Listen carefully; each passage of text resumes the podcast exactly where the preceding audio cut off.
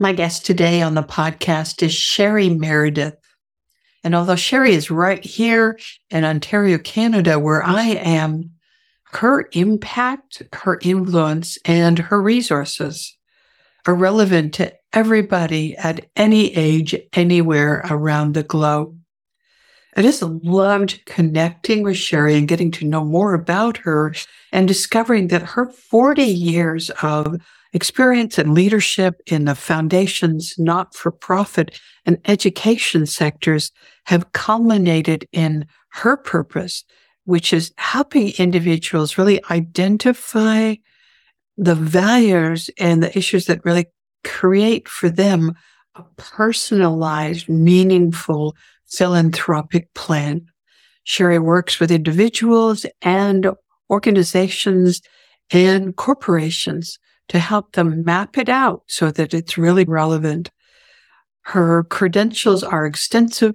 The details will be in the show notes and also the link to Sherry's website where she provides a lot of resources that I think you'll be lifted by. One of the things that really intrigued me on her website is the resource that she has helping you to create the cornerstone of your legacy.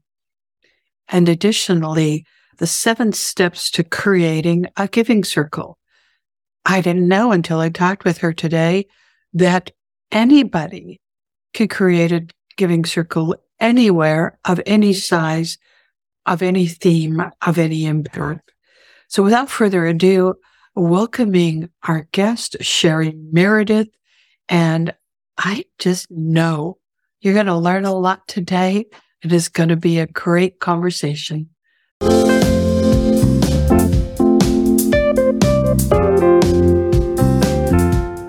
Welcome to the Lift As You Climb podcast, where it's all about the journey and the joy of discovering who you are now, deciding who you want to become, and embracing your genuine identity, influence, and impact.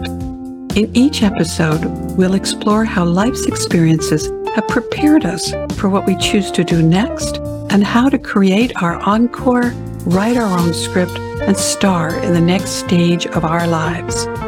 I'm your host, your encore strategist and transformation catalyst, Isabel Alexander.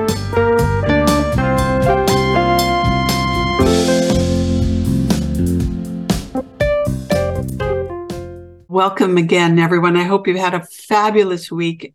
And I am delighted today to bring to you another new resource, new connection to me, but I feel like I've known her forever because we have so much in common, including vocabulary, because we were talking offline about being catalysts and lifelong learners and women that are continually looking to expand our impact. So today, please welcome to the Lift As You Climb podcast, Sherry Meredith from Ontario, Canada. And Sherry has a business called Sherry Meredith Consulting. Wow. There's a whole lot more to her background. I've invited Sherry to be here today to help me really clear up the mystery, the intimidation perhaps around the word philanthropy and how each of us as individuals can find the right way to make a difference, make a contribution, create the legacy that is really aligned with our own values and interests. So please welcome Sherry. Good morning. Good morning, Isabel. Thank you so much for inviting me to be a guest. I appreciate it.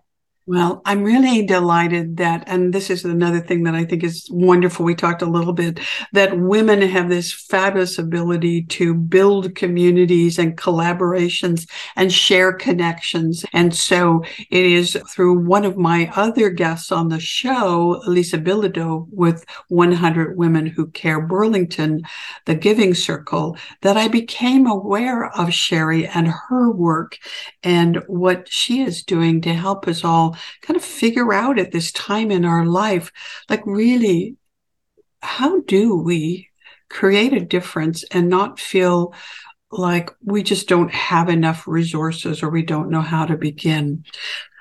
Sherry, please talk to me a little more about what we were sharing earlier about like how does somebody figure out how to get started and what really is aligned with their own values and place in life. Absolutely. And this is something that I could talk for hours about. So you, you can redirect me as we go. And I'd like to start with that word philanthropy that you mentioned, Isabel, because it's a very old word. And I think it's a lovely word. Some people think it's old fashioned and we should get rid of it. But I'm hesitant to do that. It really means love of humankind. And I think instead of getting rid of it, we should modernize it and really use it well. When I start talking about philanthropy, often people start by saying, I'm not a philanthropist. And I'm sure in their mind, they have a picture of honestly old, wealthy white men who've given millions, have their names on buildings, and have done some phenomenal things. But the average person would say, that's not me. They're very different. They have more money, they have more power, they're men. There's lots of reasons why people say, I'm not a philanthropist. So, what I've been trying to really help people think about in my work, and this is paralleled, I think, in the field of philanthropy at the moment, is a real broadening of how we think about it and also shifting of some very traditional structures that have been in philanthropy. And one is that shifting of power, that the the donor had all the money. The recipient was the charitable person who had to be grateful and kind of do whatever the donor wanted. And all of that has been shaken up a lot recently. But the other thing, and I think another very positive piece, is that people are saying philanthropy is about making a difference in something you care about. Maybe that's a social issue. Maybe it's improving the environment. Maybe it's sustaining good things that you valued in your community that you want the, to be there forever. We all have those things that we value. And part of the philanthropy angle that I take is that I'd really love for us to move away from that charitable model of giving back and helping the disadvantaged and that sort of I have, you don't kind of notion. We all have gifts. We all have things. And the notion rather that it's part of being a citizen in a civil society to contribute and shape the world of the future, right? So when you think of philanthropy that way, it's important to really think, well, it's much more than writing a check, right? How do you make a difference in an area that's important to you? There's so many more ways of doing that. So the first step is figuring out what is important to you and what do you value. Sometimes people go to advisors and they're given a values checklist and they check off five and then you're done. I think it's more important to think about the things that have been important in your life, the stories, if you like, the people you've admired, what's created positive change, positive things in your life, and begin to build that. And likewise, the things that concern you. What do you worry about in the world? And we have so many complex things to deal with. There's such a range of possibilities. But really figuring out if you can narrow it down to what is the issue or area where you really feel very strongly that you would like to make a difference. And then I encourage people, if you like, to put that at the center of a wheel, their philanthropy wheel. And some people even create a little vision statement that I would like to do this. And then I encourage people to think about all of the resources, all of the things in their life and their, including their talents, their own capabilities that could be drawn on to make a difference related to this issue. And that's where it becomes much more than a check and it becomes accessible to all of us at any point in our life. I'll give you an example. I was working with a young woman once who had a very senior professional job, young kids, had an hour commute to work. And she said to me, Sherry, I honestly don't have an ounce of money, strength, time, whatever, to do anything philanthropic. And I, we talked a little bit more and she was saying, you know, about environmental issues and whatever. So I said, well, do you talk to your kids about those? And she said, Oh, yes, we do this, this, and this. And I teach them that. And environmentally, we're doing this. And I said, You're making a significant difference there by what you're teaching your children and creating a generation that will be more responsible stewards of the environment. And that's worth more than a hundred dollar check. That is a really important thing that you're doing right now. So is that philanthropy? Not in the traditional definition. Is that making a difference in something you care about? Yes, hugely. So, so when you look at that wheel and all the possible areas, it's important to look at your finances increasingly now people are looking at their investments. Where is my money invested? Is it aligned with what I care about? Or am I being concerned about one thing, actually investing in companies that work against that? That whole, or could I bulk up my investments to support one area more than others? So there's that part of the money side too. There's your time and some of the traditional things of doing volunteer work but also there's your networks. And so how do you mobilize your book club, your workplace? People who run small businesses have an excellent opportunity to align some of their corporate social good with their personal values or the values of their employees. Your neighborhood, your children's activities. For each person, the things around that circle will be unique, but they're extensive all of us have opportunities that way. I really like that perspective that you put on it, Sherry, thinking of it's not just about do you have a lot of money or some money that you want to donate somewhere. I love the fact that each one of us have what I'd call a currency of influence. They are connections our personal connections, our business connections, all of our network, and how do you bring that to play besides selling them a raffle ticket or something for a charity, right? I love the fact that you're helping us to redefine our relationship with the word philanthropy, where it used to be almost an anonymous uh, transaction write a check and the money goes somewhere. Particularly, I think there are some, many of us that had kind of a bad taste in our mouth with some charities when we found out how much of the money we were giving, what percentage was going to administrative costs.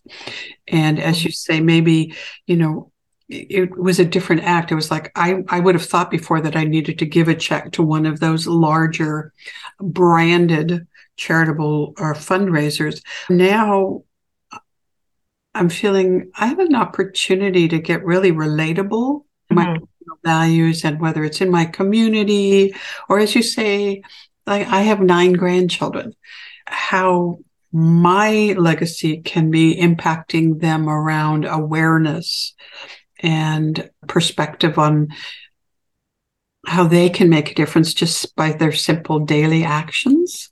There's a lot of research, if I can interject there, about what you're exactly to your point, is Isabella, and also some of the what t- tend to be different gender differences between women's philanthropy and male philanthropy. And there's pretty solid research from the Lilly Family Institute of Women's Philanthropy in the US, and also from a woman named Barbara Stewart out of Canada, who does research annually looking at women and money, so a whole range of topics.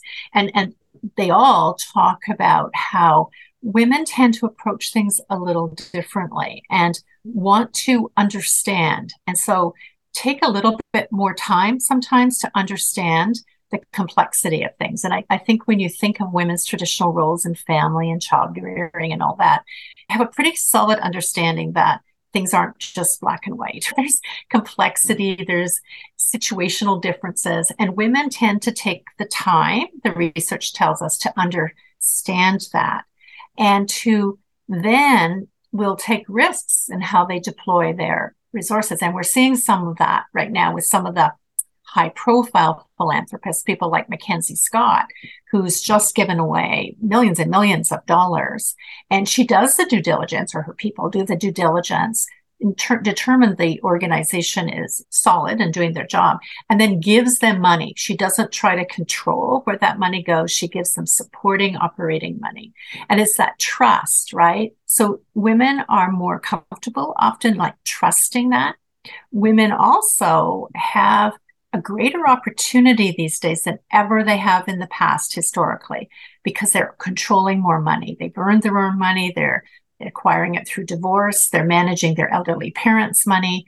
They also are the key people for teaching children and grandchildren. So it's actually a really critical role that we're playing. And, well, and one has bigger opportunity to make a difference. You're inspiring me to put you on the spot here ah. on the air and ask since International Women's Day is coming up pretty soon, I would love it if you would come back and talk more specifically on that women and giving and the power that we have to influence, which uh, is the grandest form of lifting and climbing. And let's talk specifically about some of that research and data and share that. If I would love to do that.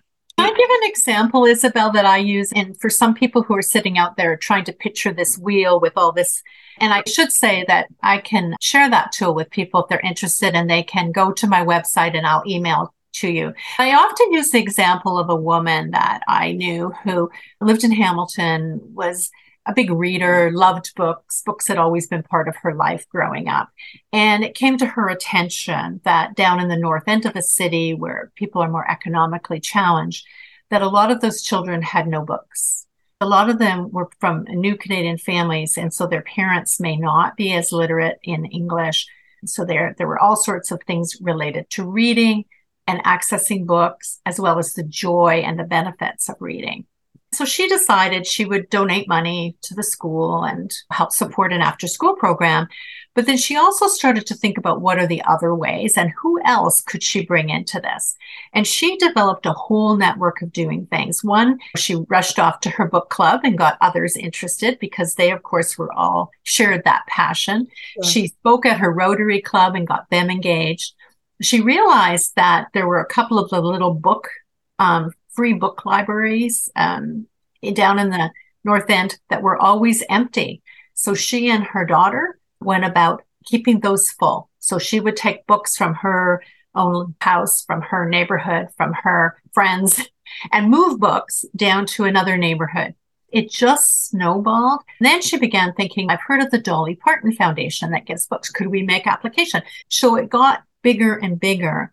And it, it was meaningful. It was fun. And there is research that says philanthropy helps keep you healthy but it's good for you in that you feel positive, you're making a difference. And for women, you're often connecting with other people too.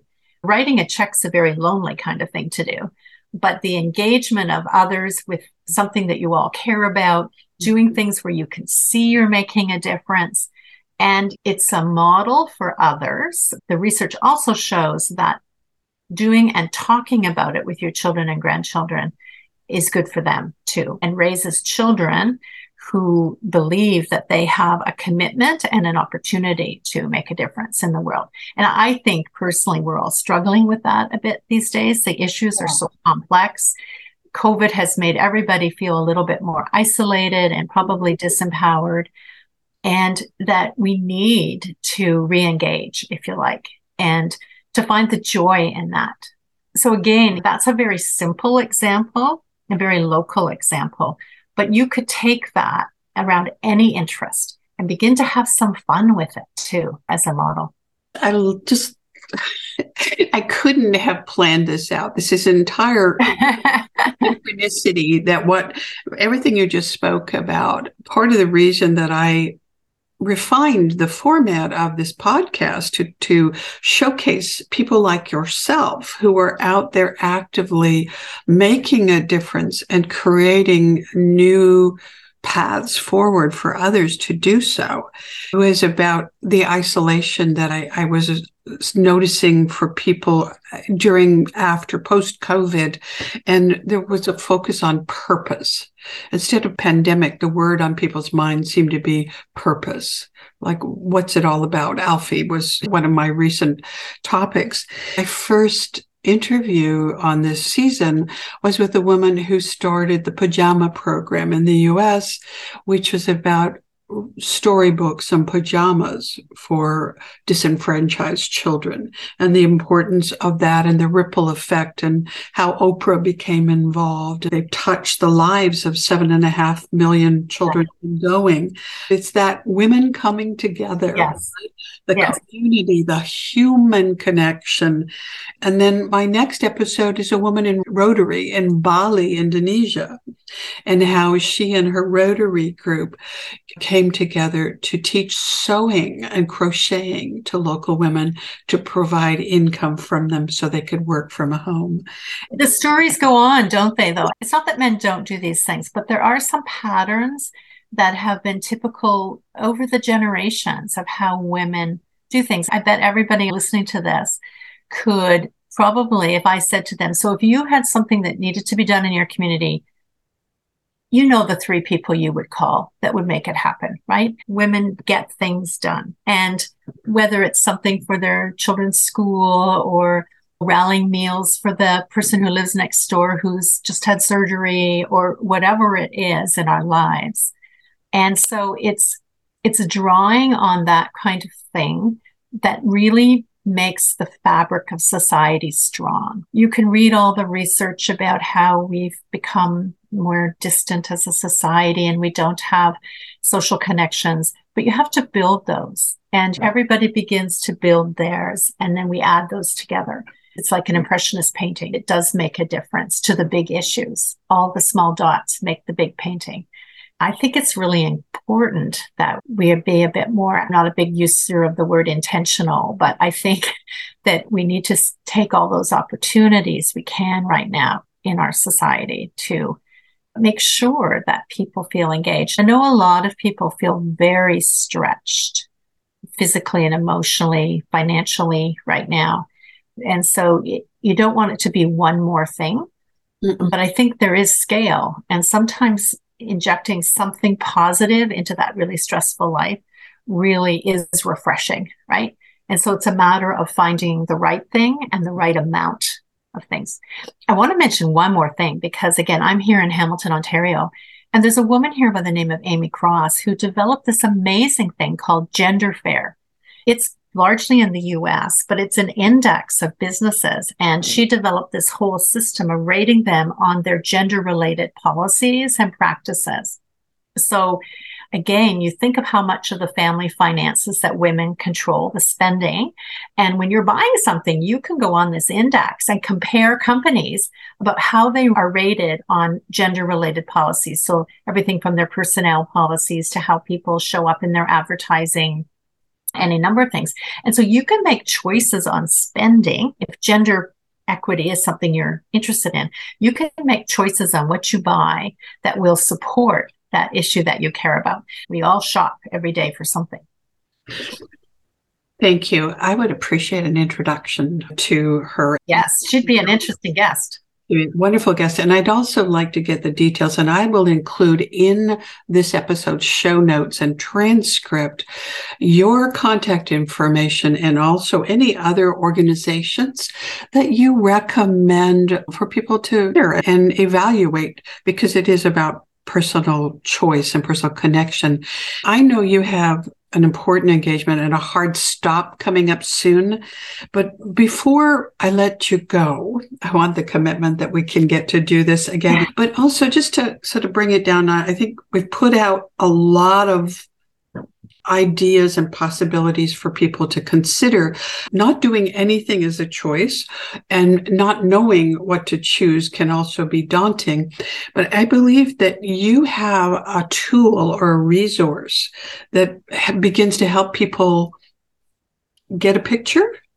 Could you talk a little bit about that today and how my audience can take advantage of what you're offering with that? Absolutely. So I do have a tool that walks you through the process of beginning with thinking about what's important to you and some of the more deeper questions to ask through to beginning to map this out and then refining that down to where you want to start. It doesn't tell you what organization to invest in. It doesn't tell you whether you should make gifts of stocks or whatever. It's not that end. It's the mm-hmm. upfront end, which I think is often overlooked. It's the key to being meaningful and key, I think, to having impact. So people can uh, get that tool through my website. You just need to uh, express your interest and I will send it to you. I also offer workshops online or in person periodically. So if people want some help, either in a group or individually, because having someone ask you those questions, facilitate that discussion can be helpful.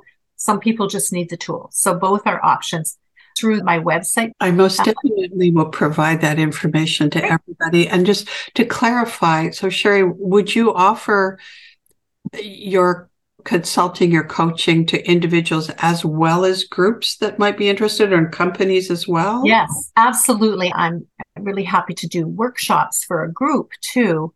I was talking to a women's service club the other night, and they were having trouble figuring out where they wanted to put their flag in the ground around this bigger issue. Access to education, I think, is their bigger issue for women.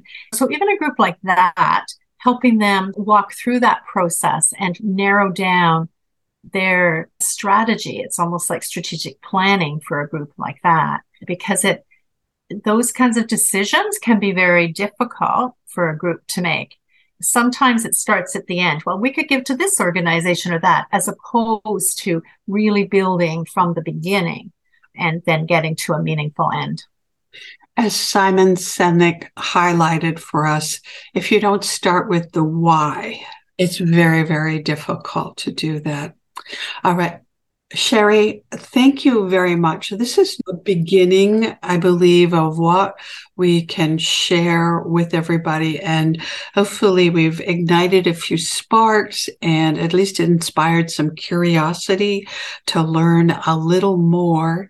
And maybe Merriam Webster will redefine the definition of philanthropy with our help. Thank you so much. It's been a pleasure. Thank you. I'll talk to you soon. Thank you for spending this time with me. I hope our conversation added value to your day and expanded your vision for your legacy and impact. Please join me in increasing my impact and expanding my reach to even more people by sharing this episode on social media with friends and leaving a review on Apple iTunes, Spotify, or channel of choice. To catch all the latest from me, subscribe on your favorite podcast platform. Connect with me and others in our community Facebook group, the Lift As You Climb Movement, where you can engage, be inspired by, and grow with a tribe of like minded people. As I evolve as a podcaster and spokeswoman for collaboration and economic empowerment, your input and feedback are especially important to me.